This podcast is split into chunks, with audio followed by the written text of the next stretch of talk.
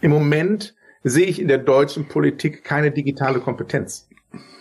Also ich wüsste, wenn ich mir jetzt die gesamte Reihe von aktuellen Ministern und Ministerien anschaue, kaum jemanden, der den Background hat, zu verstehen, welche Chancen und welche Gefahren tatsächlich diese Welt mit sich bringt. Und das ist für mich die größte Gefahr, dass dort keiner das ernst nimmt.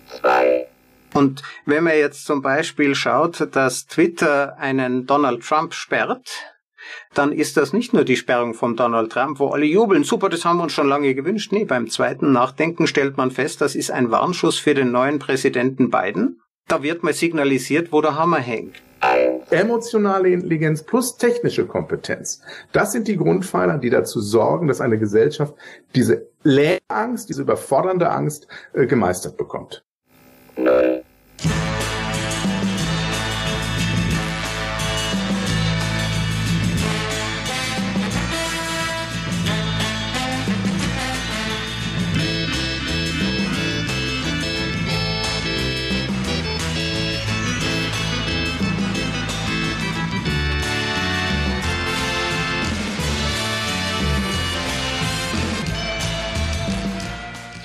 Ein Gespenst geht um in Europa und in der Welt und dieses Gespenst heißt Digitalisierung.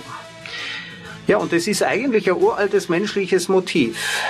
Wenn wir Angst haben, versuchen wir den Dämonen einzuhegen. Wir wollen ihn zähmen, indem wir ihm vertraute Namen geben. Wir nennen es dann Revolution, wir nennen es industriell. Digitalisierung sei ja bloß die vierte industrielle Revolution. Das hatten wir alles schon. Wenn wir uns das nur fest einreden, dann können wir auch weitermachen wie bisher. Andererseits spüren wir längst, die Legende von der Kontinuität ist brüchig geworden. Was kommt, ist neu. Neophobie, das ist die Angst vor dem Neuen und dieses Neue, die Software, die Algorithmen, die sind unsichtbar, so wie Genmanipulation oder Atomenergie. Manchen macht das Angst. Über diese neue German Digital Angst spreche ich mit Deutschlands bekanntesten TV-Psychologen. Rolf Schmiel ist Autor und Psychologe. Wenn er nicht gerade im Fernsehen ist, dann steht er auf den größten Bühnen Deutschlands und macht das greifbar, was uns im Innersten zusammenhält, unsere Psyche. Rolf, Digitalisierung macht manchen Angst. Warum eigentlich? Äh, relativ einfache Antwort. Wie es gerade schon angekündigt hast, erstmal guten Tag, Christoph, ist, weil es unbekannt ist. Und Unsicherheit ist der stärkste Trigger für emotionalen Stress, den wir häufig als Furcht oder Angst bezeichnen. Wenn ich was nicht kenne und es mich überfordert, tappe ich in eine Angstfalle. Und wie man damit umgehen kann, darüber rede ich gerne mit dir. Sehr spannend. Äh, wie kann man denn diese Angst bewältigen? Was kann man denn tun, damit es einem damit besser geht? Na, erstmal muss man überhaupt erkennen, haben wirklich alle Angst davor? Oder wer hat Angst davor? Das, was ich zu 90 Prozent erlebe und zu den 90 Prozent gehörte ich bis äh, März letzten Jahres auch, ist, wir machen einfach die Augen zu. Wir tun einfach so, als ob die äh, Herausforderung oder auch die Gefahr oder die Unsicherheit gar nicht da ist, sondern bleiben in unserer eigenen Welt. Und das ist die häufigste und gefährlichste Form der Angst. Wir stellen uns nicht dem, was eine Herausforderung ist. Und das ist das, was ich beobachten kann. Das, was die meisten tun, ist, ignoriere die Realität. Das geht schon wieder vorüber. Internet ist nur ein Modetrend. das hatten wir solche Aussagen ja schon. Und dann werden wir aber irgendwann gezwungen, damit umzugehen. Und dann gibt es klare Methoden, wie man tatsächlich aus meiner Sicht, aus psychologischer Sicht, dieser Angst entkommen kann. Also ich erlebe das ja oft in Gesprächen, dass mir Menschen sagen, Mensch, diese Digitalisierung haben wir das jetzt wirklich auch noch gebraucht. Wir wollen eigentlich weitermachen wie bisher. Die Krise, die, durch die wir jetzt gerade gehen, wir äh, zeichnen das jetzt auf, gerade mitten in der Pandemie. Ich melde mich aus Tirol, also das Land ist fast vollkommen abgeschottet. Wir haben mit Ischgl jetzt äh, den Coronavirus in der Welt äh, populär gemacht und auf einmal funktionieren Videokonferenzen, auf einmal wird es ganz normal normal, ähm, sich über die Ferne zu kommunizieren. Das fühlt sich auch irgendwie ganz normal an. Wie kann man jetzt diese Angst vor dem Neuen, die du sagst, die eben manche haben, wie, wie kann man denn die etwas zähmen? Wie kann man die einhegen? Wie kann man sich denn dem nähern? Also es gibt ja aus der Angsttherapie unterschiedliche Ansätze. Also eins wäre Medikamente verschreiben. Das wäre etwas, was der Psychiater machen würde. Wenn die Angst überfordernd ist, dann gib einfach mal das richtige Medikament, äh, äh dann funktioniert das richtige Psychopharmaka, dann kommst du schon wieder durch die Zeit.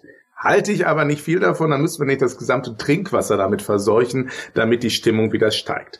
Also, meine ganz klare Empfehlung in dem Zusammenhang ist tatsächlich, was wir auch in der Angsttherapie machen, ist Konfrontationstherapie. Menschen einfach in die Situation hinein, fast schon hinein zwingen, um dann zu erkennen, das, was mir Angst macht, ist aber gar nicht so beängstigend, wenn ich mich ein bisschen darauf einlasse. Das ist ja das, was gerade Schulen erleben, das ist das, was Unternehmer erleben, wenn sie erst einmal sich bereit sind, mit einem Nerd zu unterhalten und sich von ihm helfen zu lassen, dann ist es manchmal überfordernd, weil man sich nicht auf Anhieb versteht, aber nach kürzester Zeit entstehen überraschende Ergebnisse. Und wenn du dann die Selbstwirksamkeit, deine eigene Selbstwirksamkeit erlebst, dann ist es einfacher, mit der Herausforderung umzugehen. Dann ist, dann wird aus einer Angst nur noch eine etwas andere Form von emotionaler Stress, nämlich Überforderung. Aber die Angst, das Zermürbende, das Zerstörerische, das löst sich. Also ich bin ja einer dieser Nerds und mit Nerds kann man wirklich mit Nerds kann man wirklich schrill echt reden. Wir haben alle eine leichte Kommunikationsstörung. Wer würde sonst schon so viel Zeit vor dem Computer verbringen können? Nun haben wir die Welt, wir gestalten ja die Welt gerade nach unserem Vorbild, also jeder muss jetzt kommunizieren und du sagst, das hilft gerade dabei, wenn man sich damit konfrontiert, wenn man das einfach mal ausprobiert, das hilft gerade dabei, dann äh, diese Angst zu überwinden. Ja, also ich glaube tatsächlich, so wie wir Therapeuten für bestimmte andere Prozesse brauchen, brauchen wir äh, äh, Digitaldolmetscher. Also Menschen, die die Welt der Nerds mit denen, also die offline mit der Online-Welt zusammenführen, um dann zu gucken, was können wir voneinander lernen. Weil das ist auch in vielen anderen Angstbewältigungsprozessen so, dass wir dem Ganzen dem Schrecken nehmen. Das heißt, Angst ist ja das, wenn ich sozusagen entweder Fight- or Flight-Verhalten oder Todesangst oder Angststarre zeigen. Aber wenn ich nicht mehr in ähm, Panikreaktion unterwegs bin, sondern souverän. Das heißt, es ist genauso, wenn ich als Jäger im Dschungel unterwegs bin und plötzlich ist ein Löwe da. Dann löst das bei mir eine emotionale Reaktion aus. Wenn ich das vorher noch nie erlebt habe, werde ich wahrscheinlich das falsche Verhalten zeigen. Wenn ich aber jemanden dabei habe, einen Guide, der genau weiß, was zu machen ist, dann nimmt es mir den Schrecken. Schweiß werde ich trotzdem auf der Stirn haben, Herz wird trotzdem rasen, aber ich werde überleben. Und dafür brauchen wir Digitaldolmetscher. Also ich gehe beim Löwen ja vorher in den Zoo. Ich habe nur gelernt, man soll die Hand nicht zwischen die Stäbe halten. ja, also die, die distanzierte Begegnung ist ja eine, noch eine andere Sache. Also wenn ich einen Löwe hinter einer Glasscheibe sehe, ist so der Angstfaktor bei mir relativ gering. Aber hier geht es ja wirklich um den digitalen Dschungel sich da hinein zu bewegen. Und da ist sozusagen auch meine Aufforderung an die Welt der Nerds, so wie wir mehr Offenheit für eure Welt haben müssen, euch mehr im Keller besuchen wollen, emotional und auch das mehr anerkennen und zu erkennen, dass der narzisstische Charismatiker, dass dessen Zeit mehr oder weniger abgelaufen ist, ähm, dass auf der anderen Seite die Nerds durchaus auch eine Bereitschaft haben, ein bisschen aus dem Keller rauszukommen und es gemeinsam den Weg zu gehen, weil wir können nur als Gesellschaft wirklich brillant sein, wenn wir Yin und Yang der Kompetenz miteinander verbinden. Ich habe meine paar Kollegen angerufen im Lockdown, habe gesagt, wie geht's euch? Die sagen, ja, wir sitzen im Keller, so wie du sagst, wie immer die Kaffeemaschine funktioniert, ist überhaupt kein Problem. Äh, ändert sich eigentlich nichts. Also wir gestalten die Welt äh, nach unserem eigenen Vorbild und wir sind natürlich etwas zurückgezogen und das mit dem Autismus ist nicht wirklich weit hergeholt. Aber auch sonst äh, zieht diese Technik ja Menschen an, die eben eine äh, Kommunikationsprothese bevorzugen der direkten Kommunikation, weil sie eben schüchtern sind. Mark Zuckerberg ist ein Beispiel dafür. Du hast ihn vielleicht mal gesehen bei bestimmten Hearings. Man hält ihn für einen Lügner, man hält ihn für einen Roboter. In Wirklichkeit hat der Mensch einfach Angst, ja. Also der hat sogar zwei Mitarbeiter für jeden Auftritt mit einem Föhn, föhnen die ihm die Achsel trocken. So nervös ist er. Ja. Denn es ist ja auch das, Aber genauso sind wir überfordert, wenn es um digitale Themen geht. Also ich habe ein neues Laptop und muss auf diesem neuen Laptop jetzt irgendwie dieses E-Mail-Programm einrichten. Ich habe aber Angst, mit dem Verantwortlichen zu telefonieren, weil der mit dem, was er mir wieder sagt, mich so überfordert und mich in einen in, ein, in eine äh, emotionale Not hineintreiben wird, dass ich lieber nicht funktionierend E-Mails schreibe, also direkt aus dem Webbrowser heraus anstelle über das entsprechende Programm, ähm, weil ich Angst vor dem Gespräch habe, weil die Kommunikation da nicht so richtig gelingt. Und das ist, glaube ich, etwas, wir brauchen etwas dazwischen. Also ich kenne ein Unternehmen, das, das ist aus Berlin, das nennt sich ähm, Zukunft digitale Bildung. Der Mann ist, der junge Mann, der das macht, ist um die 30, ist ein gemeinnütziges Unternehmen, der das gegründet hat. Und er sagt, er versteht sich als Übersetzer zwischen den Leuten, die die Prozesse für Schulämter, der arbeitet viel für Schulämter, digitalisieren. Die würden nie mit einem Rektor oder sonst was reden wollen, aber die müssen zueinander finden. Und sein Job ist es tatsächlich, diese Brücke zu schlagen. Und um, umso mehr Brückenbauer wir haben, umso besser wird Online und Offline Hand in Hand gehen. Aber wir glauben, jeder will, dass der andere die Brücke baut. Also, und ihr seid mittlerweile am längeren Hebel. Das ist das, was die Angst noch etwas steigert, weil wir sind euch ausgeliefert. Ich habe ja Informatik studiert und trotzdem eine Frau gefunden. das war damals noch nicht so leicht. Und ähm, als ich begonnen habe, an der TU München zu studieren, hat man mir gesagt, Informatik ist kein richtiges Studium. Ohne Nebenfach wird das nichts. Ja, das war dann bei mir Raumfahrttechnik. Wer möchte nicht ins All fliegen? Ich kann jetzt ein Ikea-Regal fehlerfrei montieren. Mehr hat's mir nicht gebracht. Aber immerhin. Und, immerhin. Und der erste Job ähm, bei BMW haben mir die Techniker dort gesagt, ihr IT-Fuzis, ihr dürft schon sprechen, aber nur wenn ihr angesprochen werdet. Denn die richtige Technik, ja, der Hammer, der hängt ganz woanders. Ihr seid nur eine Service, äh, eine, eine Servicetechnik. Und das tut natürlich weh. Ja, da versteckt man sich dann gerne hinter Fachbegriffen, die geben einem Sicherheit. Mittlerweile wird die Zukunft ja nicht mehr gestaltet, sie wird programmiert. Wir sind zu den Gestaltern, zu den Programmierern der Zukunft geworden und sind uns dieser Macht aber nicht bewusst. Wir wollen eigentlich nur spielen. Dass sich da keiner der Macht bewusst ist, das ist jetzt eine unverschämte These, die du raushaust, Christoph. Weil wenn ich mir anschaue, wer gerade die Welt dominiert, dann ist es die, die äh, IT-Welt. Das heißt, alle wirklich großen Unternehmen, alle erfolgreichen Unternehmen, da ist sozusagen das Herzstück die Datenverarbeitung. Und äh, ich bin ja noch bei ganz vielen äh, als Keynote-Redner, auch in der digitalen Welt, auch als Remote-Speaker, äh, was weiß ich, bei Landmaschinenherstellern kannst du erwähnen. Also bei, bei, bei einem der wichtigsten, bei dem Mercedes der Landmaschinenhersteller war ich im, im Allgäu. Wenn man sich anschaut, dass eigentlich die Maschine immer unwichtiger wird, sondern der Verarbeitungsprozess, die Digitalisierung sämtlicher Prozesse, das ist, was auch zum Verkaufselement wird und die ganze Vertriebsmannschaft da überfordert sitzt, weil es nicht mehr ein Heimspiel ist, dann wird einem klar, äh, das ist mit ein bisschen unterm Radar fliegen und zu so tun, ah, wir wollen ja nur spielen. Nee, nee. Die, ja. Ihr wollt die Weltherrschaft, ihr Jungs. Ich gebe dir vollkommen recht. Wir wollen die Welt retten. Und als wir begonnen haben mit unserer wunderbaren Technik, haben wir uns gedacht, super, das müssen wir jetzt alles machen und, und wir haben darüber gesprochen und es wollte auch keiner reden mit uns. Ja, jetzt, wenn man jetzt mit uns reden möchte, dann zerrt man uns äh, vor den Kongress. Eitle Kongressabgeordnete zerren an Mark Zuckerberg einen von uns vor den Kongress, aber eigentlich auch wieder nicht mit uns zu reden, sondern um uns bloßzustellen. Ja, mhm. also die digitale Revolution ist die Rache Kennst du das? Die Rache der Autisten an den Narzissten. Früher musste man eben Narzisst sein, um erfolgreich zu sein. Heute Artist. Ich habe Gott sei Dank beides. Deshalb wir Ja. Ja, also man muss da ehrlich zu sich sein. Das Machtbewusstsein ist aber noch nicht da. Die Macht ist da. Und wenn man jetzt zum Beispiel schaut, dass Twitter einen Donald Trump sperrt, dann ist das nicht nur die Sperrung von Donald Trump, wo alle jubeln, super, das haben wir uns schon lange gewünscht. Nee, beim zweiten Nachdenken stellt man fest, das ist ein Warnschuss für den neuen Präsidenten Biden. Da wird mal signalisiert, wo der Hammer hängt. Und dieser Macht sind sich bei weitem noch nicht alle bewusst.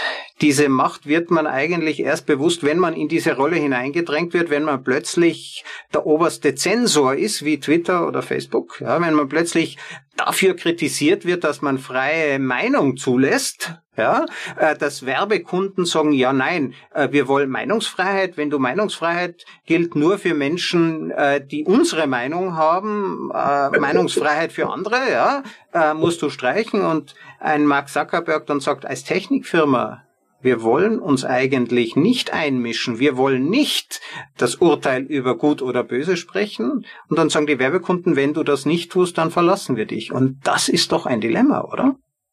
Ja, und das ist eben die Herausforderung, die an die Autisten herangetragen wird, dass äh, Strich Null nicht das Leben, äh, die, die Realität abbildet. Weil die ethische Verantwortung ist in Strich Null nicht eingebaut. Und natürlich ist es wie zu sagen, irgendwie ein Waffenhersteller, der sagt, Waffen töten keine Menschen, Menschen töten Menschen. Aber du stellst trotzdem die Waffe zur Verfügung und in dem Moment hast du eine Verantwortung. Und dass darin ein Dilemma begründet ist, ist gar keine Frage. Und das ist eben, das ist aber in jeder Entwicklungsphase der Menschheit so. Dass es immer wieder Dinge gibt, das ist wie mit der äh, atomaren Entwicklung. Also ohne die Erkenntnisse aus der Atomphysik könnten wir heute ganz viele Dinge in unserem hochindustriellen Welt gar nicht leben. Aber wir haben gleichzeitig die Verantwortung für, für Atombomben, wie sie auf Hiroshima, Hiroshima runtergefallen sind. Einfach nur zu sagen, wir haben halt die Technik gemacht, was andere damit machen, können wir nichts dafür. Da muss man doch, da hat man eine Verantwortung. Und man hat auch eine Verantwortung, äh, die man sich stellen muss, wenn man eine technische Kommunikationsplattform zur Verfügung stellt. Ist der Vergleich mit der Waffe wirklich fair? Denn die Waffe hat einen Zweck, ist die Löcher in den Gegner zu schießen, äh, damit sich der nicht mehr bewegen kann. Ja. Das Internet, der Computer ist eigentlich das erste Werkzeug der Menschheitsgeschichte ohne Zweck. Ich kann ihn nämlich ändern. Ich wechsle das Programm von Buchhaltung auf Computerspiel, auf Korrespondenz, auf E-Mail und natürlich mit jeder Erfindung. Mit dem Auto haben wir auch den Autounfall dazu erfunden. Ähm, und natürlich äh, gibt es auch den Missbrauch, das nennt man dann Hacking. Ähm, das Internet selbst, der Erfolg des Internets ist eigentlich aus einem Missbrauch entstanden. Das war nämlich eine Waffe, ein militärisches System und wir haben das missbraucht für friedliche Zwecke. Das Dilemma löst es aber noch nicht. Also zu sagen, ja, ich bin der Meinung, liebe Facebook, lieber Twitter, lieber weiß ich nicht was, ähm, unsere Werte in unserer westlichen Welt sind so und so. Du bist ein globales Unternehmen und die Werte, die bei uns gelten, äh, nämlich zum Beispiel Hassrede zu verbieten, ja, das ist äh, etwas, diese Werte musst du auf der ganzen Welt durchsetzen. Ist das nicht eigentlich eine Art Meinungsimperialismus? Gut, aber es geht ja um, um das Dilemma, in dem Mark Zuckerberg steckt. Wenn er sein, das ist ja nicht so. Und jetzt kommen wir zu dem irrwitzigen Konzept, was du gerade versuchst, mir kommunikativ unterzujubeln. Es ist ja nicht so, dass Mark Zuckerberg ein, ein Student immer noch ist, der mit einem, mit einer Plattform spielt und Leuten Begegnung und Kommunikationsmöglichkeiten er, ermöglicht. Sondern es ist ein kapitalistisches Unternehmen, das Gewinnmaximierung an vorderste Front stellt.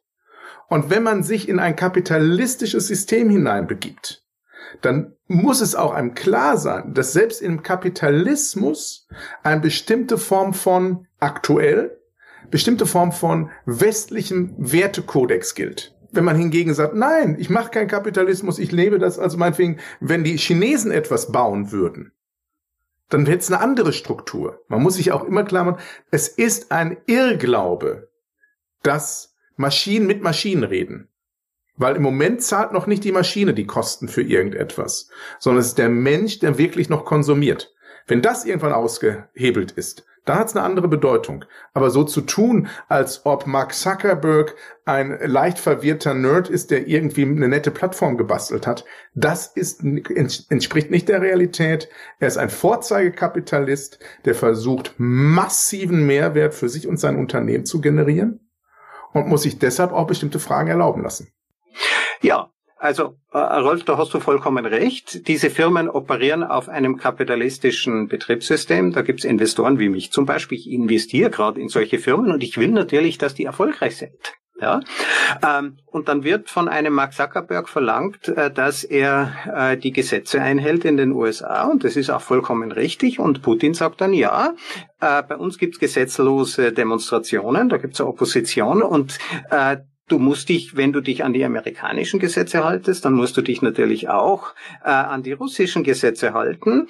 Und jetzt stellt sich mir die spannende Frage, wenn wir von westlichen Werten reden, was ist eigentlich wichtiger?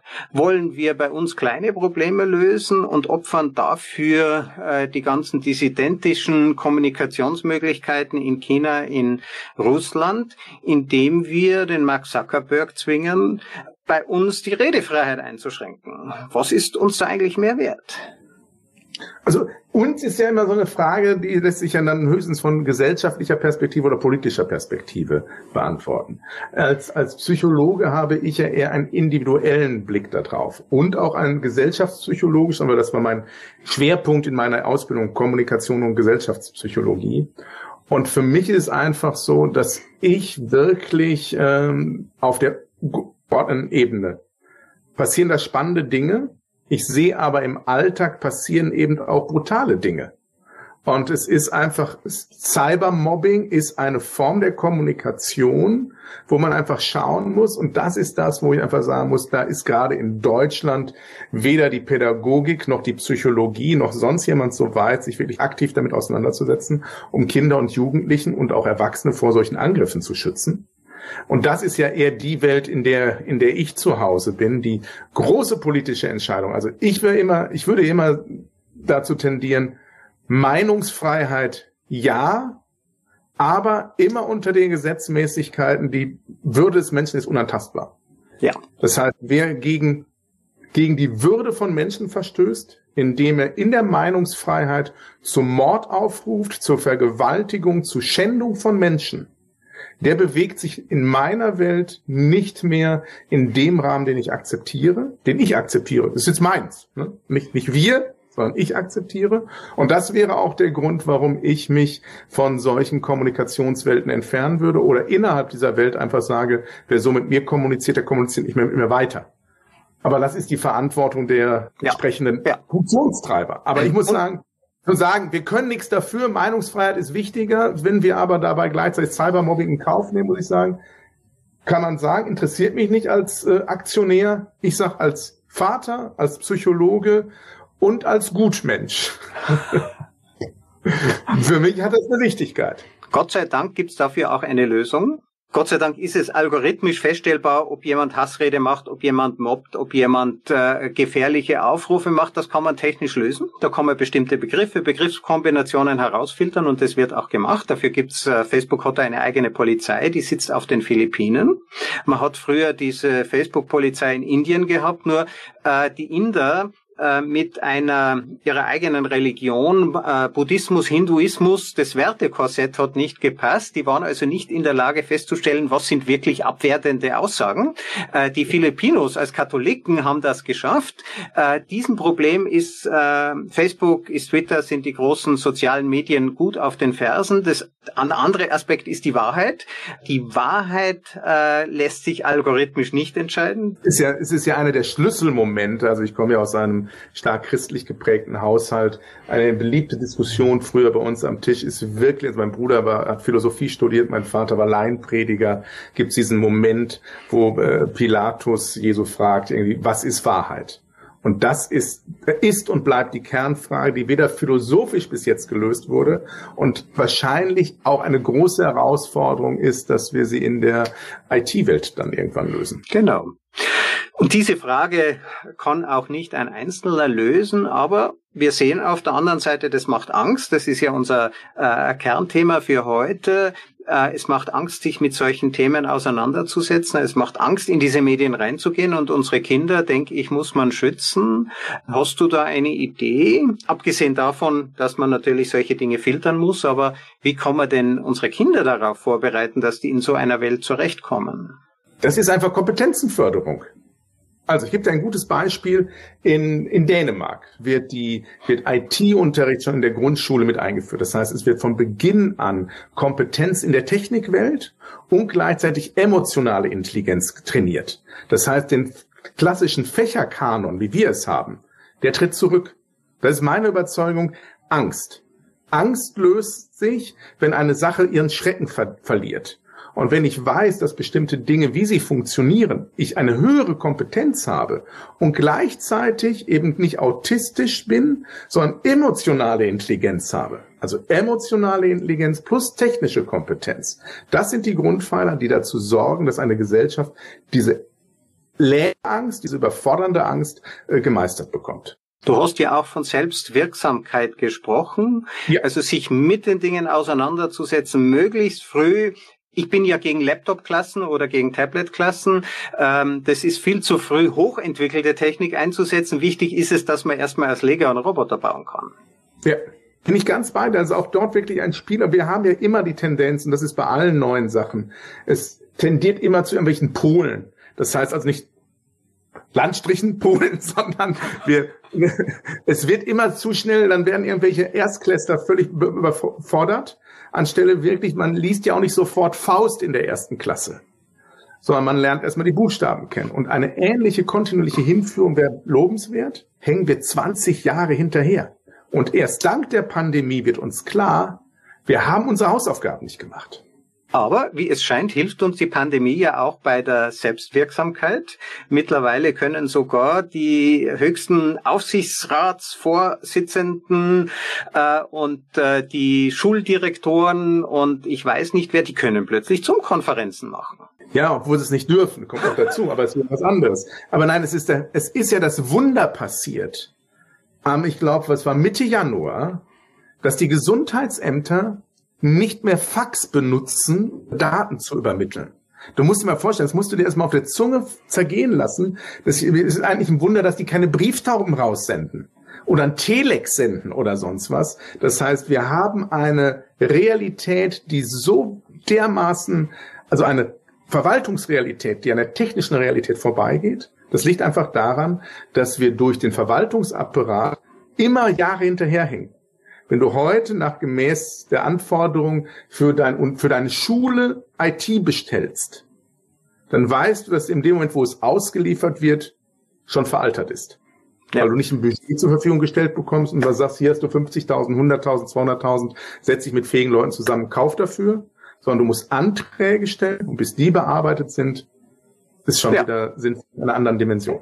Ja, aber das ist natürlich die Idee eines bürokratischen Staates, um auch ja. die Emotion der Politik ein wenig einzuhegen.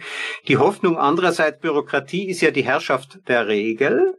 Jede Regel trägt ihre eigene Programmierbarkeit in sich. Im Grunde genommen haben wir Beamte für die Bürokratie verwenden müssen, weil es damals noch keine Computer gab. Die gibt's aber jetzt und dann kann man Computer auch relativ schnell umprogrammieren. Das geht mit Beamten leider nicht so schnell. Braucht's nur noch die Gesetze. Die Politik ist ja stolz auf ihre eigene Langsamkeit. Und solange die Politik, solange die Politik weiterhin langsam ist, kann sie zumindest keinen Schaden anrichten. Äh, ich glaube, dass du leider mit dem Satz wahr hast, dass sie stolz sind auf ihre Langsamkeit. Weil natürlich, und das ist ja auch die Angst, die wirklich umgeht, um nochmal auf das eigentliche Grundthema zurückzukommen, ist die Tatsache, dass wirklich ein Großteil der Menschen, meine Berufsgruppe Gott sei Dank nicht, aber 70 bis 80 Prozent aller Jobs unnötig werden. Und dieses Wissen, das auch sofort spürbar wird. Also was vor 30 Jahren äh, war, war es völlig undenkbar, dass es keine Reisebüros mehr geben sollte. Wo wer braucht ein Reisebüro? Ich brauche ja nicht mal eine Assistentin, die das macht. Ich habe eine App wo ich einfach Start ziehe und die mir alles raussucht, was ich dafür brauche. Und das ist die eigentliche Angst, die ich gerade erlebe, dass du berechtigt sagst, für ganz viele bürokratische Prozesse, sobald das Wort Prozess drin vorkommt, hm. weißt du, das ist programmierbar. Genau. Ne, und, und das ist eben das emotionale Kreative. Das bleibt spannend, bis wie lange ihr dafür braucht, um das tatsächlich programmieren zu können. Also da sind wir jetzt, glaube ich, auch beim Kernthema der Digitalisierungsangst angelangt. Die konkrete Angst ja nicht vor Terrorismus oder Migration, das betrifft ja die anderen. Die Angst, den eigenen Job durch Digitalisierung zu verlieren, die sitzt sehr tief. Und die ist auch mehr als berechtigt. Das muss man ganz klar sagen. Also ich würde meinem Sohn heute nicht mehr empfehlen, Steuerberater zu werden. Ja. Ich würde meinem Sohn viele Berufe, die äh, von von äh, Bankkauffrau, Bankkaufmann, also ganz viele Sachen, die, wie du sagst, Prozesse beinhalten. Es macht keinen Sinn mehr, ein Kind auf, entweder machen richtiges Handwerk, weil da werden wir, das ist meiner Meinung nach, also bis wirklich ein äh, komplett computergesteuerte mit Digitaldrucker jemand hier mir eine, eine Toilettenspülung repariert. Dass das ferngesteuert passiert. Ich glaube, da brauchen wir noch ein bisschen. Aber ich habe die Sorge, dass wir in 10, 15 Jahren keinen mehr haben, der das kann. Hm. Die Leute den, den, weil der Reiz darin nicht vorhanden ist. Es ist nicht cool, Klempner zu sein. Obwohl ich, wenn du jetzt gerade, wir haben gerade, um das, das ist meine Angst gerade, die mich tagtäglich berührt, ich finde kein Fliesenleger hier bei uns. genau. Nein, weil es bauen ja alle, ich wohne ja hier relativ entspannt und nett, es bauen gerade alle in der Pandemie ihre Häuschen um. So, äh, ich kann online zig Fliesen bestellen, aber die Lieferung, die käme und es könnte keiner das Zeug an die Wand klatschen. So, und das ist so eine Sache, wo es spannend wird, weil wir, glaube ich, so einen Drift in zwei Welten haben. Ja. Jetzt Menschen, die Angst vor Jobverlust haben, haben ja Angst vor Zukunft. Ähm, für mich Erweckungserlebnis, warum ich äh, Wanderprediger geworden bin. Ich bin ja Redner wie du. Ich verkünde die Frohbotschaft der Digitalisierung, denn ich habe entdeckt, wir sind schuld an Brexit, wir sind schuld an Trump. Ja, das wäre ohne Informationstechnologie wäre das nicht möglich gewesen. Wie verändert denn die Angst die Politik? Ja, also Politik und Angst war ja immer schon ein Element. Also Politik hat immer schon Angst benutzt, um bestimmte Dinge durchzusetzen. Also gucken wir uns im Moment die Corona-Politik an. Das ist ein weites Feld aus psychologischer Sicht, wie tatsächlich Medien und Politik durch Zufall, weil sie nach gleichen Mechanismen zufällig funktionieren, eine Welt massivster Panik schüren und damit eine Überforderung bei allen auslösen. Also Angst und Politik ist ein Spiel, was schon immer gespielt wurde. Das Problem ist, und das ist der große Unterschied, im Moment sehe ich in der deutschen Politik keine digitale Kompetenz. Also ich wüsste, wenn ich mir jetzt die gesamte Reihe von aktuellen Ministern und Ministerien anschaue, kaum jemanden, der den Background hat, zu verstehen, welche Chancen und welche Gefahren tatsächlich diese Welt mit sich bringt. Und das ist für mich die größte Gefahr, dass dort keiner das ernst nimmt. Ist ja auch völlig klar. Also um in der Politik Minister zu werden, also wirklich in Entscheidungspositionen zu kommen, muss man ja Jahrzehnte in der Politik, also jenseits der Realität verbringen. Der deutsche Soziologe Niklas äh, Luhmann sagt ja, das sind in sich getrennte Sphären, das sind Systeme, die haben überhaupt keinen äh, Connex miteinander. Manchmal nutzt man sich gegenseitig. Aber ich denke, das entspricht meinem Empfinden. Angst verkauft Bücher, Angst bringt Wählerstimmen, Angst bringt äh, TV-Quote. Ja, absolut. Also das ist, die bittere Realität ist tatsächlich, dass Angst das kommunikative Mittel Nummer eins in diesem Jahrtausend ist. Mhm ähm, wo es in bestimmten anderen Phasen, und es gab andere Phasen, gab es tatsächlich das Prinzip der Hoffnung. Das war, wo Menschen drauf geschielt haben, weil erst einmal, wenn die komplette Zerrüttung passiert mhm. ist, die komplette Zerstörung, dann brauchst du wieder eine hoffnungsorientierte mhm. Kommunikation.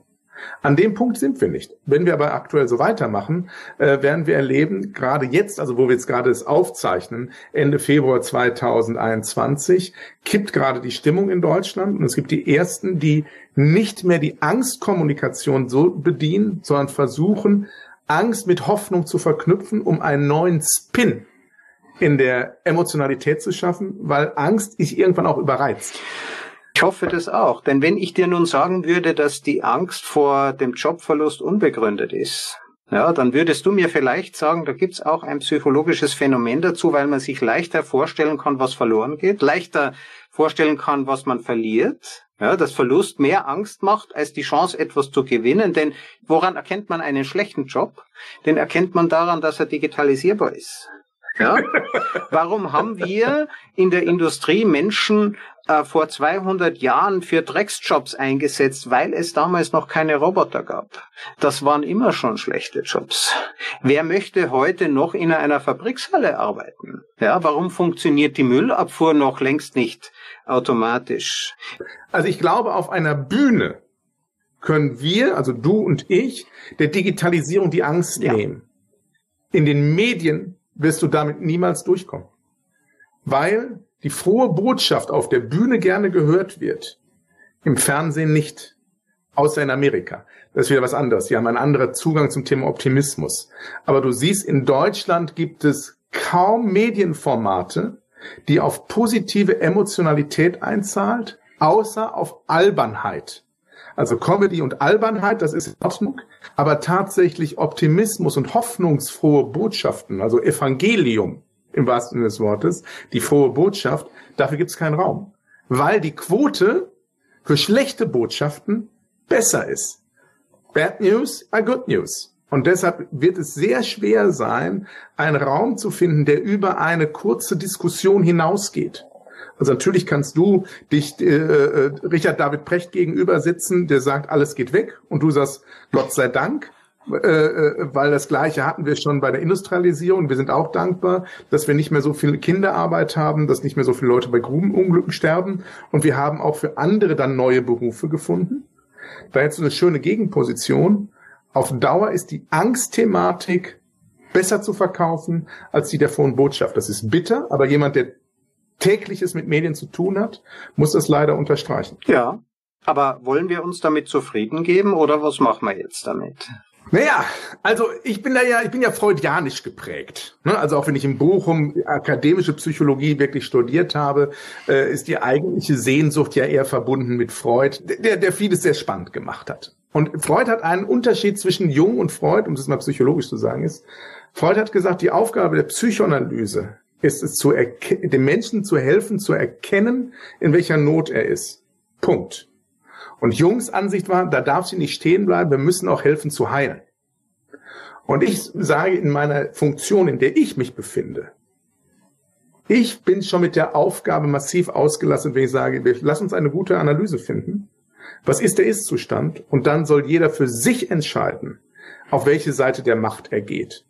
Also ich komme aus einem Laienprediger-Umfeld und bin immer pro Hoffnung. Aber ich weiß, dass meine Aufgabe die Analyse ist und das ist zwar jetzt doof, aber ich bin halt freudianisch geprägt.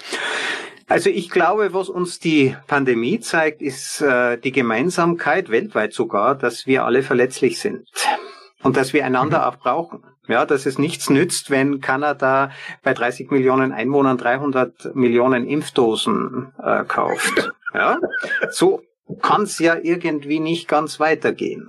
Ja, es braucht, denke ich, wirklich die positive Erkenntnis hinter der Digitalisierung und den Menschen. Ja, Digitalisierung ist ja keine Naturgewalt, die wird von Menschen für Menschen gemacht. Und wäre Digitalisierung nicht zutiefst menschlich, würde sie nicht funktionieren. Spannende These. Kann ich weder bestätigen noch bejahen. Die große Sorge, die ich als Kinofan, als Kinofan habe, ist sozusagen, dass es ein, wie nennt man das, ein Selbstläufer wird. Dass sozusagen die, die Herrschaft der Maschinen eintritt und der Mensch, sozusagen der Programmierer, durch noch intelligentere Software äh, abgelöst wird. Das ist das, was mir wirklich Angst macht, weil dann ist sozusagen der menschliche Filter, der Mensch, der dazwischen steht, ähm, möglicherweise ausgebremst. Oder ist das unwahrscheinlich, Christoph? Vermutlich ist diese Angst vor der Ausrottung der Menschheit durch eine Superintelligenz, durch die Machtübernahme der Superintelligenz eine Männerfantasie. es gibt nämlich hochintelligente Wesen im Universum, sagt der Kollege Steven Pinker, die nicht sofort an Machtergreifung und Zerstörung denken. Er nennt als Beispiel die Frauen. selbst wenn, ja, selbst wenn, ja, es wird auch gute Terminatoren geben aus Österreich. Wenn das nicht hilft, du weißt, ich habe ja einen Computerchip implantiert, also die erkennen mich dann an, als einen der ihren. Es tut mir jetzt leid für dich. Also ich habe keine Zukunftsangst, weil sie überschaubar ja. ist. Aber äh, tatsächlich ist es so, das finde ich ein sehr, sehr schön, also das ist auch eine Sache, die mir gerade Hoffnung gibt. Und das ist eine Sache, die man wirklich extremst fördern muss. Das ist Frauen und Technik. Ja. Also das ist, weil es ist erschütternd. Für mich als Vater, mein Sohn ist erst zwölf, und als er fünf war, zu sehen, dass tatsächlich bei uns auf dem Spielplatz die Mädchen rosa und mit Püppchen mhm. unterwegs waren und die Jungs mit Autos in Blau. Wo ich dann irgendwie denke, was ist denn da falsch mhm. gelaufen? Als mein Sohn, der ist wächst halt mit Therapeuten auf, das ist schon ein schweres Schicksal, was er durchlebt, tatsächlich sich gerne verkleidet hat als Kind, auch in, als, als Prinzessin oder so, hat das zu massiver Aversion im Umfeld ja. geführt. Ja. Da sind wir stecken immer noch in, im 19. Jahrhundert fest, wenn es um Rollendefinition geht. Es gibt äh, Programmierkurse, Programmierkurse für sieben bis zehnjährige. Wie hoch glaubst du ist der Anteil der Mädchen bei diesen Kursen? 20 Prozent. 50 Prozent. Erst ah, danach, echt? ja, erst mit 14 hören die auf zu programmieren. Und ich dachte lange, das liegt daran, dass die Burschen nicht mehr duschen. Ja. Aber wenn du jemals in der Mensa warst, wo Ingenieure und Informatiker sind, wirst du feststellen, das ist keine These, ich, sondern empirisch erhoben. Ich war in dieser Mensa, ja, es ist, ähm, aber mittlerweile weiß ich auch, wie Duschen funktioniert. Es ist der, es ist der Geniekult. Wir sagen, gibt's eine Studie dazu. Ähm, wir ja. sagen unseren Mädchen, du kannst alles werden, bloß kein Genie, also kein Philosoph, kein Komponist, kein Informatiker. Und das ist schade. Das Klaus macht daraus gerne. Ich schicke dir die Studie äh, und Informatiker sind keine Genies. Das algorithmische Denken, ja, die Sprache ist bereits, also was unsere Sprache vom, äh, von der Sprache der Tiere unterscheidet, ist die Algorithmik, ist das wenn, dann, if, then, else. Wir sind in der Lage, Sätze zu verschachteln, wir können Subroutinen aufbauen, die Rekursivität unserer Sprache, das ist der Kern der Algorithmik. Algorithmisches Denken ist in die Wiege gelegt, wir wissen es bloß nicht. Ja, es ist ja auch, also wir wissen aus allen alten Stunden, dass Frauen eine höhere kommunikative Intelligenz ja. haben. Und eigentlich ist, ist ja Informatik das Erlernen einer Sprache und nicht das Erlernen einer Technik. Genau. Also wenn man es jetzt überspitzt nee, nee. würde. Informationstechnik ist keine Technik.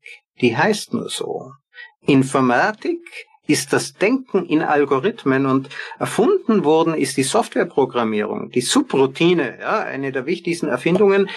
Äh, Countess Ada Lovelace, äh, die äh, Tochter vom Lord Byron, einem äh, bekannten äh, Lyriker, äh, mhm. Mitte des 19. Jahrhunderts, also irgendwann 1840, hat sie aus dem Nichts, das ist eine der ganz wenigen Erfindungen, sie hat sich mit mechanischen Rechenmaschinen äh, äh, des Charles Babbage beschäftigt, aber ihre Idee war daraus Software zu machen und von ihr gibt's die erste Frage, äh, die sich damit beschäftigt, werden Maschinen jemals ihre eigene Schöpfung übertreffen? Das muss man sich mal vorstellen. 1850 eine äh, Countess stellt sich bereits diese Frage, wird uns das Server übertreffen? Sie übrigens sagt nein, denn sie sagt, äh, es kann nie mehr herauskommen, als wir hineintun. Diese Frage ist mittlerweile offen. Äh, wenn du aber sagst, das nimmt uns die Jobs weg, äh, was künstliche Intelligenz nicht kann, ist nicht sichtbar, wäre eine Überschätzung, ist die Intention. Das ist das, was den Menschen zum Menschen macht. Das ist das Ziel, das Wollen. Und es sind die Werte. Werte entstehen nämlich nur durch Bewertung und auch das kann zwar ein Computer, aber es ist immer menschlicher Computer, auch unser Gehirn. Wir denken, wir, wir sind ja Rechenmaschinen, ja, wir rechnen mit dem ganzen, mit dem ganzen Körper und wir sind aber viel, viel mehr als das. Wir haben Sehnsüchte, wir haben Wünsche, wir haben Ziele und darum ist Kreativität niemals digitalisierbar, echte Kreativität und Unternehmertum. Unternehmertum ist nicht digitalisierbar. Wie soll denn eine Maschine ein Geschäft machen wollen? Das wäre sinnlos. ja? Äh, wenn wir also eine Unternehmergesellschaft entwickeln, ja, die Arbeit jedenfalls, die wird uns niemals ausgehen. Ja, und jetzt kommen wir jetzt, und da schließt sich der Kreis. Da wir aber in einer Angstgesellschaft leben, in der Pseudosicherheit das höchste Gut ja. ist, verhindern wir tatsächlich einen mehr als berechtigten hoffnungsvollen Blick auf die Zukunft. Also ich bin geprägt worden äh, durch Zufall äh, von, von zwei, drei Menschen, die mir die Angst genommen haben vom, vom Scheitern. Also die einfach gesagt haben, irgendwie Scheitern ist ein Teil des Prozesses. Ich wollte immer Künstler werden, habe ja auch mein Studium als Zauberkünstler finanziert. Ich habe nur Psychologie studiert, damit mein Vater zufrieden war. Und mir war klar, du musst von der Hand im Mund leben. Und aus dieser Haltung heraus ist eine Bereitschaft, eine Risikobereitschaft geworden, die in unserer Gesellschaft nicht gefördert wird. Genau. Also selbst in der heutigen Zeit, in Schulen werden die Leute auf die, auf Vorstellungsgespräche trainiert, aber nicht auf Unternehmensgründung. Ja.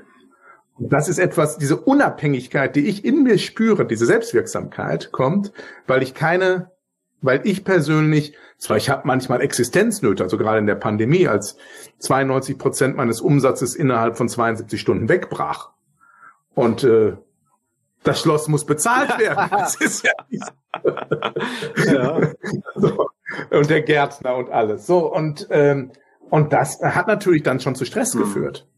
Aber weil ich mich selbst verantwortlich fühle, habe ich auch nach Lösungen gesucht.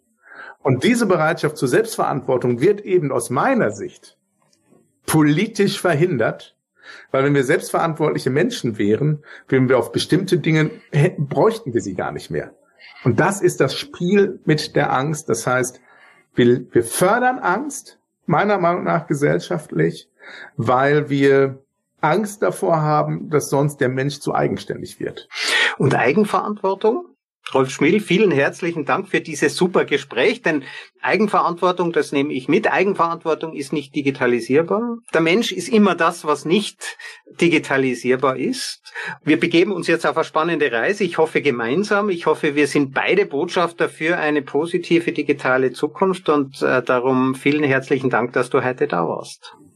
Ich danke dir, Christoph, weil, ähm, und das muss ich wirklich sagen, es ist zum ersten Mal ein Podcast, wo ich dabei bin, oder weiß nicht, wie du dein Format nennst, oder Show, wo ich mit einer Handvoll wirklich starken zusätzlichen Erkenntnissen rausgehe, wo du als Wanderprediger einen unglaublich positiven Einfluss auf meine Weltwahrnehmung hast, gegeben, gegeben hast. Und dafür, ich danke dir nicht nur für die Möglichkeit des Austausches, sondern ich danke dir dafür, dass du wirklich meinen Horizont erweitert hast. Danke dafür.